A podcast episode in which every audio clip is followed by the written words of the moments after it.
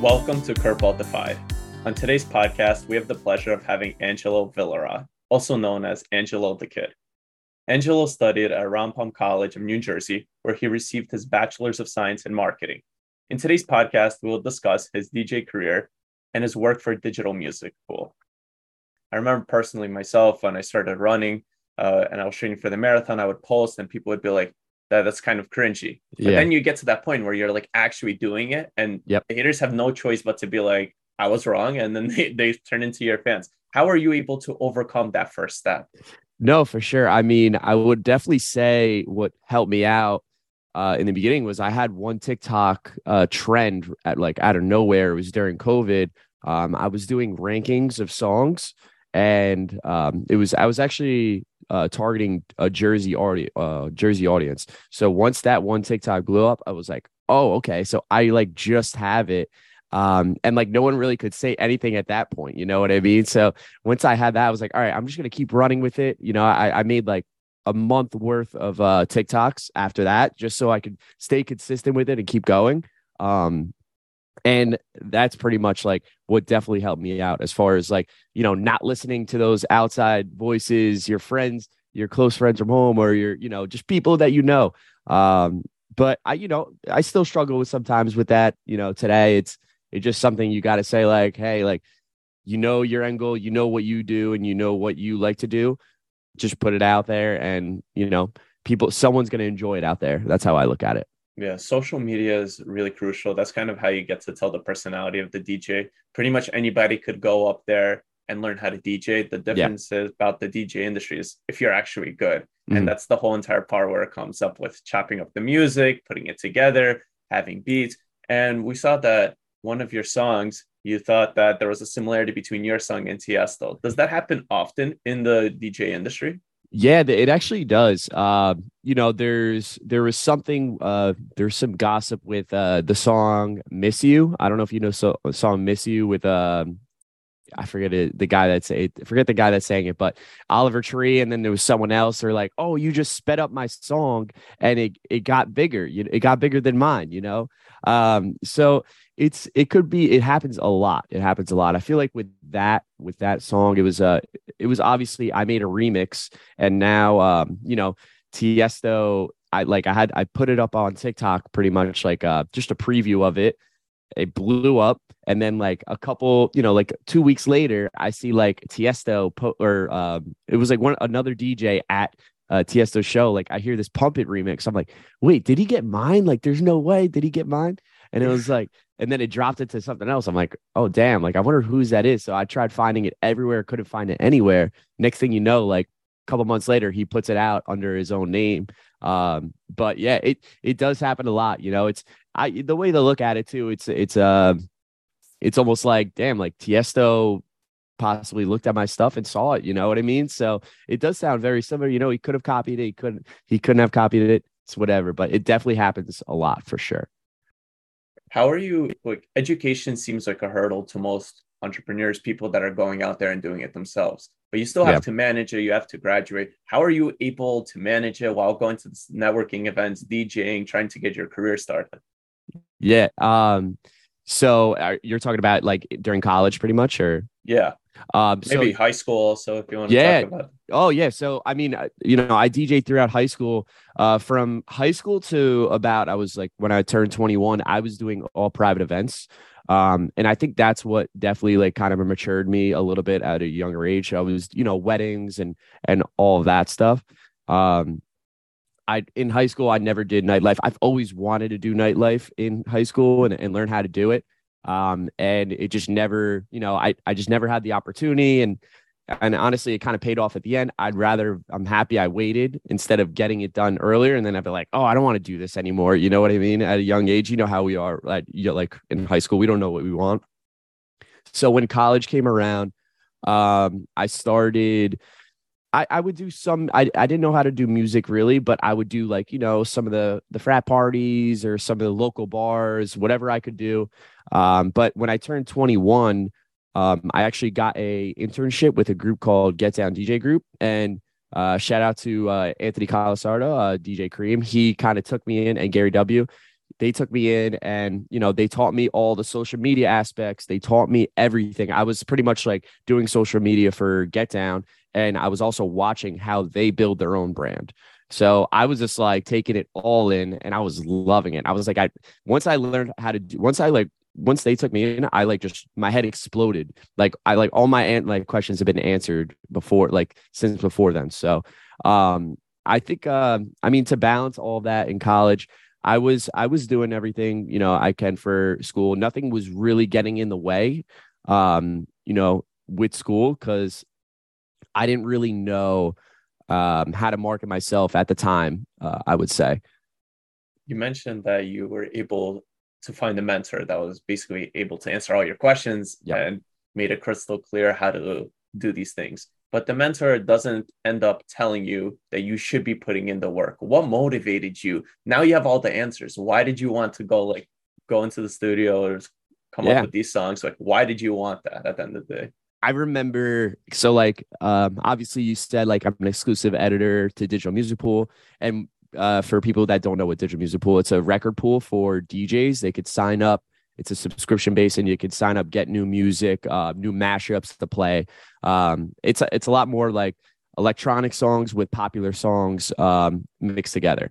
Uh, so pretty much, you know, once I I kind of knew when I met Kareem, I kind of knew how to make some mashups, but then like I he taught me a little bit like the the last answer I needed to kind of like fix it all. I'm like, okay, I finally got it done it was just the the amazing feeling to get a mashup on the record pool was like insane to me. I was like, oh my god, this is awesome! Like I wish I could go back and relive that moment because it was it was just such a good feeling and um it was awesome. It was just like another another level. I I think like the whole DJ career is that it's a game. So another level to the game was completed. So like, what's the next level? You know, um, I think that's a big motivation for me too. Is like there's always different levels. So I'm like, okay, what's the next thing? Once I accomplish this, what's the next thing I have to do? So that's how I kind of look at, um, you know, that definitely what motivates me every day for sure. And one other thing that's really important in DJing especially when you're doing the mashups, is to develop your own style, whether you start off very strong with the bass at the beginning or how yeah. you get into the song. How are you able to develop your unique style? Yeah, so um, I think in the beginning, I think it definitely had to do with doing private events because um, I got familiar with all kinds of music. I also knew at so when you're doing a let's just say a club compared to a wedding, you a wedding you kind of have you have to keep people engaged all the time where you know a, a bar or a club like you would kind of play a, a, filler song or something like or a down break it doesn't really work with that with weddings. So a lot of my edits kind of have high energy all the time. That's probably my best way to describe it. There's no really breaks and um, it doesn't make the whoever whatever crowd you're playing for like it doesn't make it feel awkward for them you know I, and i think that's a that's sometimes what editors do just like a lot of their stuff they don't make it seem they like a lot of their edits will be awkward for the crowd. Um, so I think that's a, that's kind of like how my style is. I wouldn't say it's a specific genre, but definitely energy, a lot of energy, um, and work for any crowd. How important is it for you to have your family support through your whole DJing career? You know, it's it's amazing. It, it's uh it's definitely a blessing because you know a lot of people don't have that. You know, a lot of people don't have that support. Um, so it's definitely important for me. They they're like my dad, you know, definitely another mentor to me. He's he owns his own business. He he's he's crushing right now in telecommunications. Um, and it just it's it's a, it's amazing. And especially they came out all the I was in Charleston this weekend, so they came out all the way to Charleston to see me and um it was definitely it's it's awesome. Very important to me. So they they always support. I appreciate them. And were they supporting you even from the beginning of your career, and especially when you were like going to weddings? Were they helping you book those or driving you to the events? Yeah, my dad would always drive me to all the weddings. You know, uh, it was funny. so he would he wasn't a uh, fully on about the nightlife stuff, but it took him time. I think, uh, you know, we have a really big, really close family, all my cousins and my, like, I think my one cousin talks to me. He's like, let him do what he, like, he's, he's in music. Like, we don't have a, anyone in music. We need a, we need a music person. So, and then, um, you know, they're, they're like my biggest supporters definitely right now. So I appreciate them. No, it's, it's really amazing. And being a DJ, especially being young and saying that I want to be a DJ is really difficult because a lot of people when they think of DJ, they think of that as a hobby, not a full career. And you've been doubted for sure, I'm by like throughout your career, but you've been able to diversify, as you mentioned. As we mentioned, you're an editor for Digital Music Pool, and you also recently started New Wave Management. Can you yep. talk a little bit about why you decided to start that and kind of more about that? So um, throughout the throughout the country, I mean, there's a market for traveling uh, open format DJs, and pretty much what open format is, it's you know your DJ that plays all kinds of music. You know, no matter how it is EDM, if you play all mashups of EDM, it's all different kinds of music. You know, um, so we wanted. There's always been you know the the respectable um, DJ groups, you know, we definitely wanted to start something of our own. There's some, you know, between me, um, we have another kid's Revis, uh, Costa, who pretty much runs Boston, um, and then Soto, who's out in Charleston. So we just wanted to start something new, so start something fresh. Uh, we have all these connections, um, and we're it's like just definitely like something that's going to definitely kick off within the next uh, couple years and um, you know definitely excited about it we definitely want to try and differentiate ourselves from all the other groups by it's a little bit more of the newer you know edm mashup uh wave so that's kind of how i look at the the group but definitely excited about new wave for sure one thing to me that always fascinated me about DJs is how often do you have to listen to songs and then listen to that same song with just acoustic and that same exact song, just instrumental? because every single version of those you could mash them together yeah. how often do you like do your research on the same one song so I, it's it's all depending. So pretty much, um, when I make mashups, I'll take the instrumental. You know, obviously, I'll find an acapella over it, and I'll just see what works best. I put it in Serato first, and then you know, see, I'll I'll try different vocals like just by mixing it over Serato, and then I'm like, oh, I like this one. I'll bring it in back into Ableton, which is a you know production software um, and just start layering it and then building it all out. So, um, I mean, I, I also with music, I just try not to music listen to music on my own time a lot during the day because it's very just like I'm gonna deal with music all day. I'm working with music, so I feel like when I'm on my off time, the last thing I want to do is listen to music. So you know, I'll listen to podcasts and different stuff like that.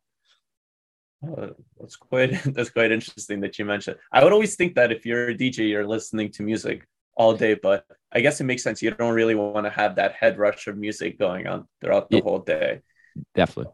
Some of your remixes have had over 200 download, uh, 200,000 downloads on SoundCloud, and your TikToks have been blowing up. And how have those? What have those mixes done for your career? Gotcha. So, um, definitely my my TikTok has been my TikTok got me a booking in Ohio. Like we we definitely get people reaching out um, for bookings and stuff, and you know I get to meet a lot of new people from that. And um, and then another thing is to I, you know I can I'm able to connect with a lot of artists. So when I rank all these music, um, I'll tag them and I'll and then I'm right in their DM. So because they'll see it, they're like, "Yo, thank you, man." And then I'm like talking to like a big EDM artist right from there. So I'm connecting with a ton of new artists, uh, which is really cool. Um, and then I would say for for SoundCloud, uh, like a lot of my mixes, again, it just my name starts. I the one thing I also say is the more your name is in a Serato or Rekordbox, whatever it is, the better you are because people DJs are just going to start knowing your name, you know, on a daily. Once they see my name next to something, like oh, instant download, like it they doesn't even matter. So, um, that's kind of how I look at definitely with music. Like I think you know, especially this the the downloads, the more people I wanted to ask about when you are making the mixes and other people are downloading them. Does it bother you when when they play it on their set, or does it where is it like that's what it's supposed to? So do? so back in the day, like the old school thing was like, oh, you're not supposed to share music or anything. Like I'm the complete opposite. Like I want everyone to have my edits. I'll make like private edits, but like you know they're uh, they'll end up becoming public always always uh so i just i'm i'm huge on sharing music it doesn't matter everyone could have the same music everyone's going to still play differently and you know i think that's a big thing um so no i love when people play my stuff i love seeing that you know that's that i mean that's the whole reason of, of making it is for other people to play it you know so yeah. when you're not feeling inspired how do you still make music and how do you kind of over overcome that block definitely. Um, I if if there's something that's not clicking, I'll I'll move on to another project and then come back to that project another day. Um, so when I'm when I'm working on original music, if something's not clicking, I'll usually make mashups just to kind of get me going and and kind of start that uh start that engine. Um, but you know, most of the time it's definitely definitely just like try not to stick on it too long, you know, go work out or something and and just kind of get out of the, get out of the room. You know, I think that's a big thing. Just get out get out of your studio.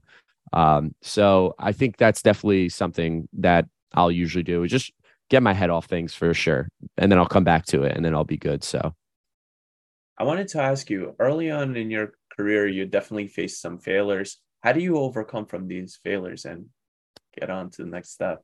Definitely. So I think, uh, you know, I, the way I look at failures is you always learn from them. Um, with DJing too, I, I think back in the day, let's just say I had a bad set or something, or you know, even recently I actually had a I didn't have the best set. Um, you know, you you just learn from it. You kind of going into it, you definitely look at it as a different um you want it as a different approach. I was a little bit more too I was too comfortable sometimes going into sets. Um and you just have to definitely change it, prep a little bit more and and um there's just pretty much prep a little bit more, stay a little bit more focused to the crowd, um, and just be ready for anything. I think with the set. So I think just like when it comes to failures, just got to learn from them and and just do better next time. Um, I also think like with the DJ career, there's so many different paths and decisions you can make, um, and none of them are necessarily bad, but like they're all gonna they're all gonna have their benefits and they're all gonna have their downfalls. You know, um, there's like I probably had like five decisions I could have made at one time, and I was like, I chose this one decision to go this route, and it's it's you know paid off, but there's definitely some fail or not failures, but just definitely some stuff that I'm going to be missing out on, which is completely fine. You know, I think uh, that's a big thing in the DJ world too. Yeah.